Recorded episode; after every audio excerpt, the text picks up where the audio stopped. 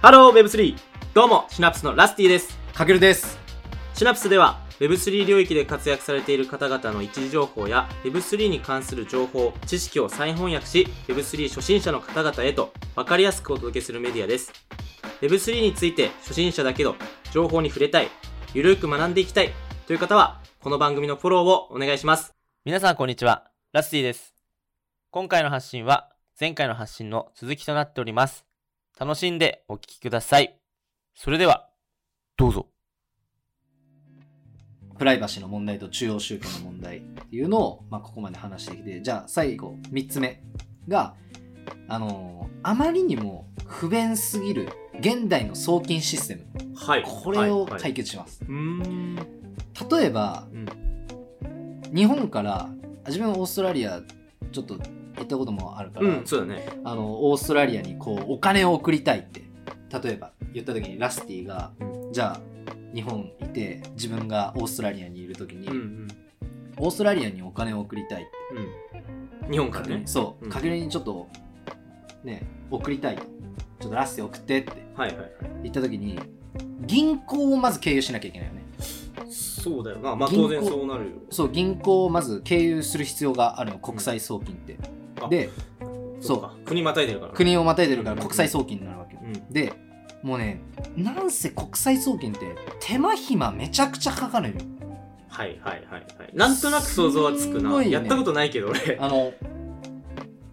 すごいね手間暇がかかる、というのもまず、国際送金って審査があるよ。だなんとなくもう簡単にお金をこう振り込むはいみたいな、みんなが想像するような振り込みとはちょっと違う、全然違くて、その後だから例えば審査がこう通ったとしても、まずそこでまず時間めちゃくちゃ取られる、プラスで手数料もめちゃくちゃ取られるわけです。もちろんね、銀行もその手数料でお金を稼いでるとかっていうのは、ビジネスだから、しょうがないんだけど、ただだから手数料っていうのもすごい仕方ないものだけどかかっちゃうね。だからよくあったりするのが、このお金の送金ってもしかしたらテロに使われるテロ組織の国際送金なんじゃないかとか、そういったなんか結構ほんと細かいところまでまず審査とかがあったりするから、何の目的のお金なんだろうって調べられるってこと。めちゃくちゃね、調べられたりとか、だからほんとね、テロのに何かって送ってるだけなのに、テロなんじゃないか。もしかしたらテロね。でもそれは大事なことだ。だから大事なことなんだけど、その審査にまでめちゃくちゃ時間かかって、通った後ももう時間もかかるし、手数料も、すごいかかっちゃうということで、Web3 ってその銀行とかのね、ミドルマンってその頂点に立つね、ピラミッド型の頂点にいる人たちをもう介在、もう絶対に通さない。完全なる文献化って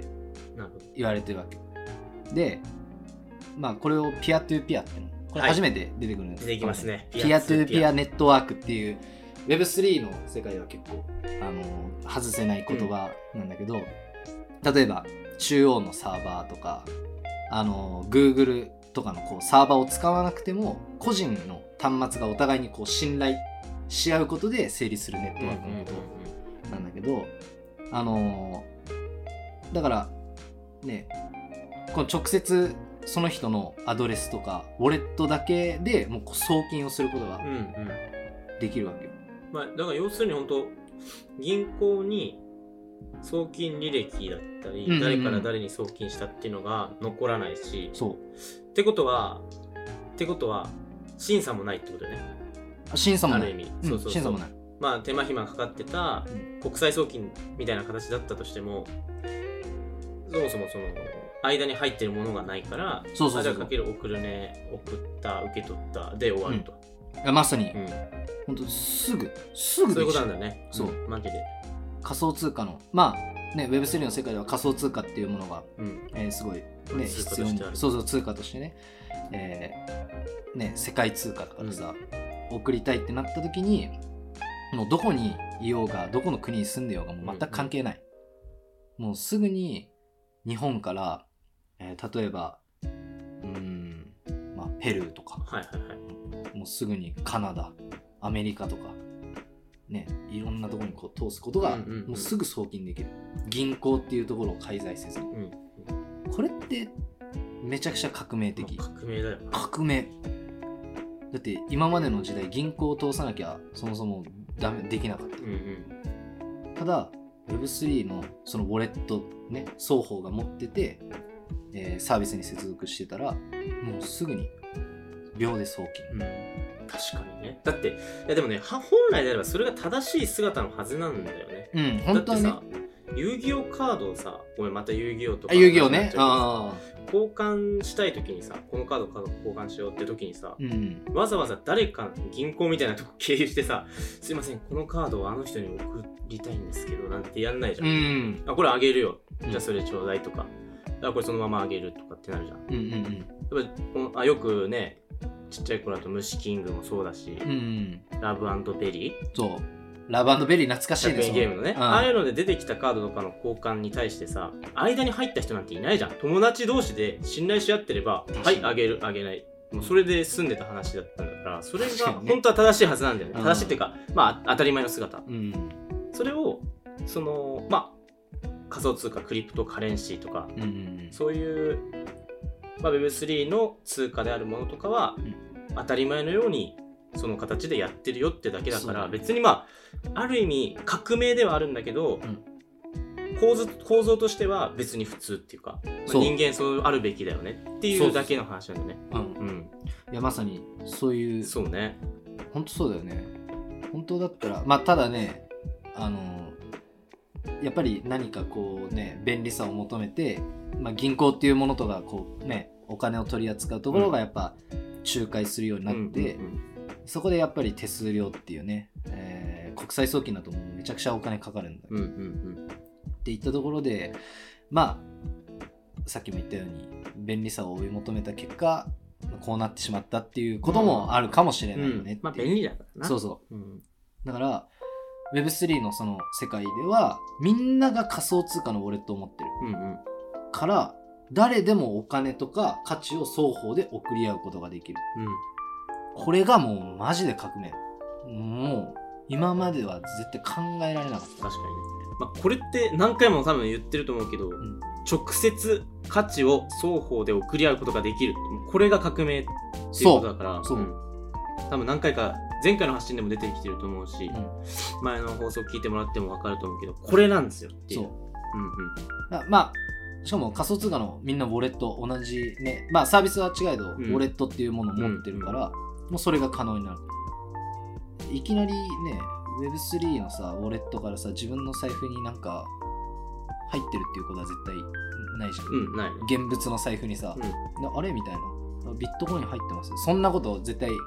ないし、しかもビットコインで現物でないし、ないからね、そうそうそう、うんうん、まあ、っていうところでこれがもうめちゃくちゃ革命なんだよって、うんうん、だからこのねあまりにも不便すぎるこの現代の送金システムっていうところも解決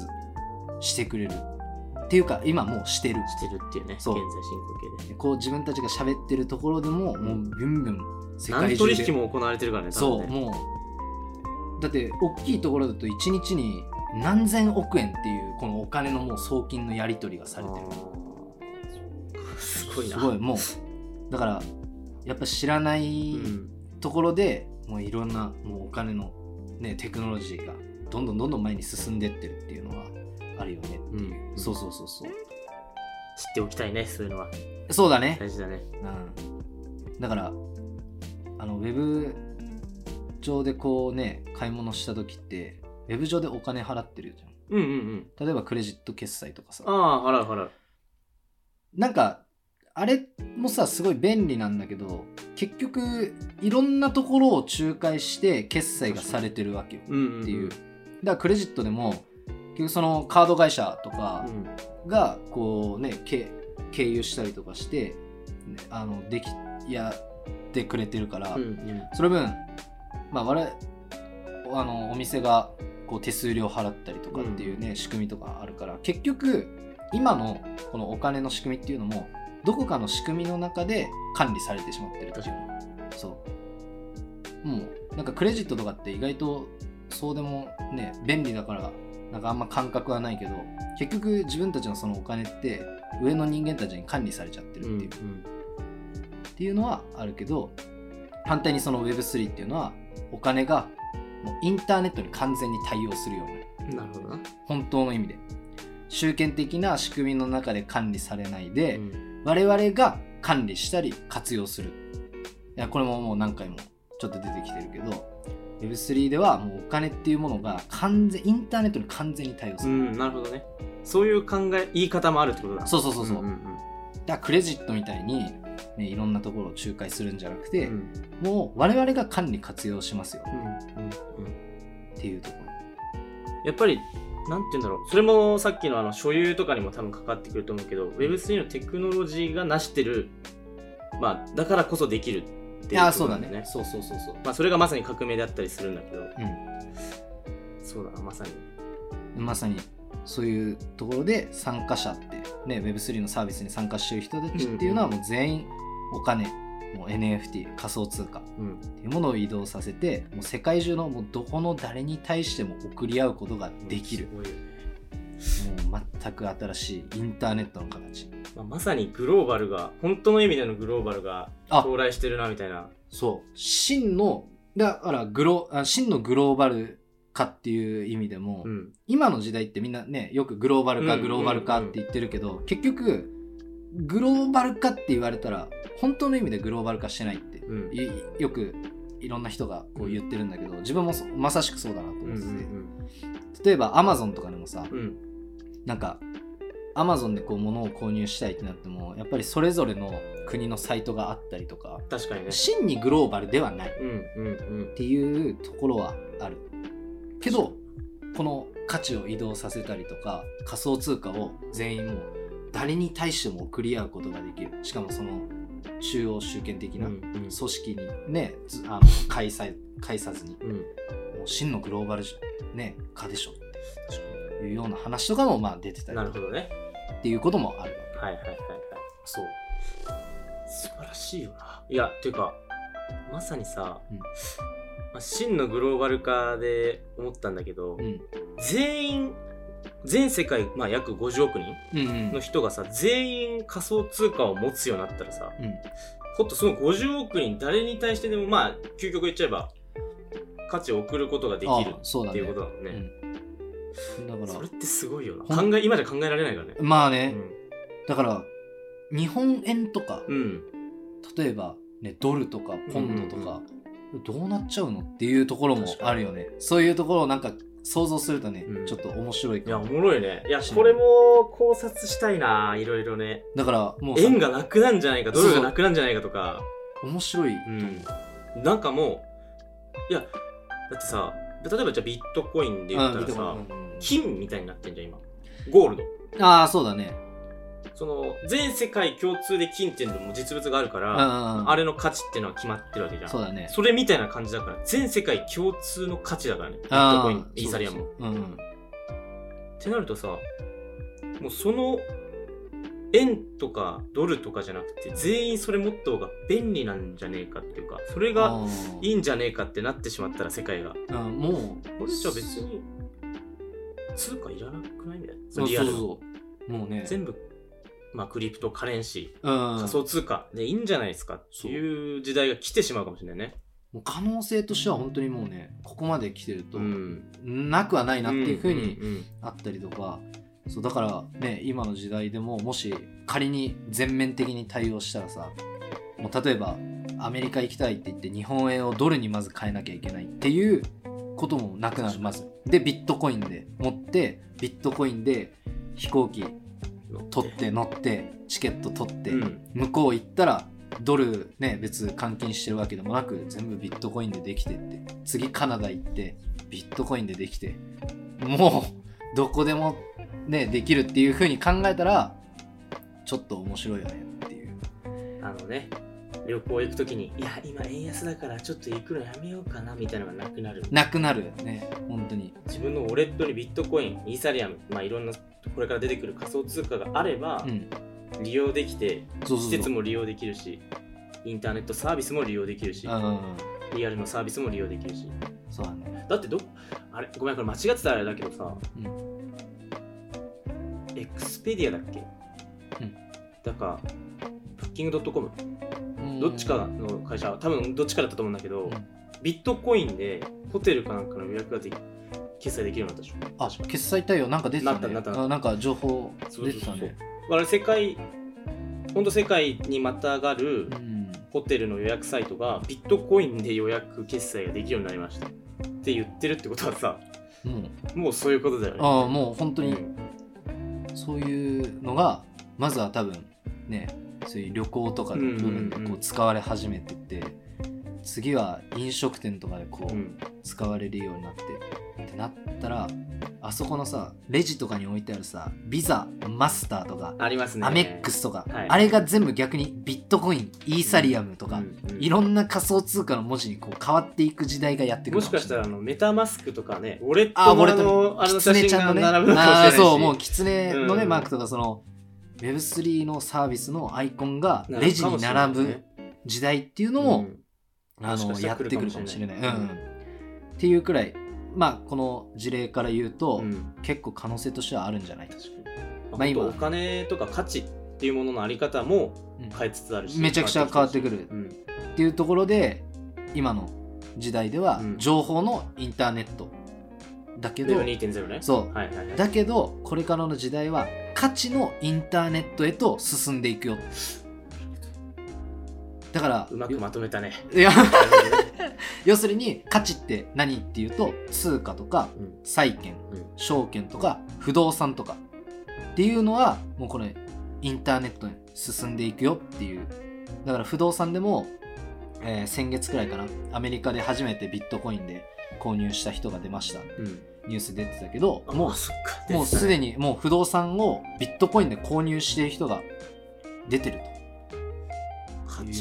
だってインターネットオブシングスって IOT じゃん。 IOT それちょっと価値、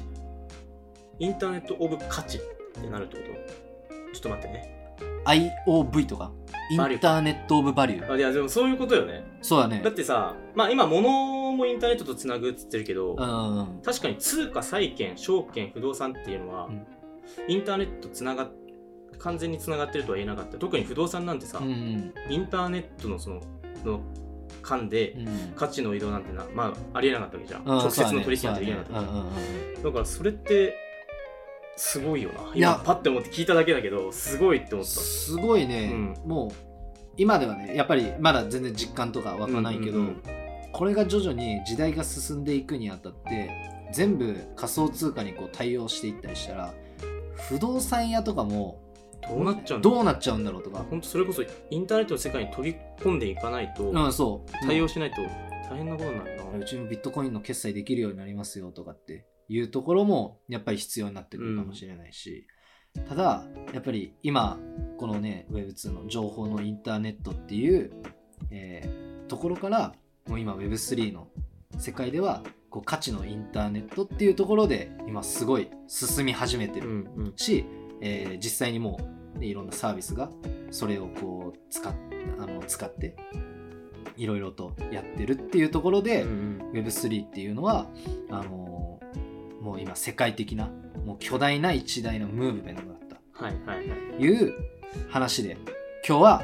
終わりにしたい。うわ、もうちょっと聞きたいぐらいだけど、そうね、まさにここで終わりですと。そうだね、次はね、そのさっきちらっと言ったね、 Web3 ってムーブメントで、うん、これからどんな未来待ってるんですかみたいなのをちょっとね話していけたらと思うんだけど、まあ、本当に大事なところは、うん、今言った課題を、こういう課題っていうのを Web3 が解決しました、うんまあ、Web2.0 時代にあった課題点として大きなところを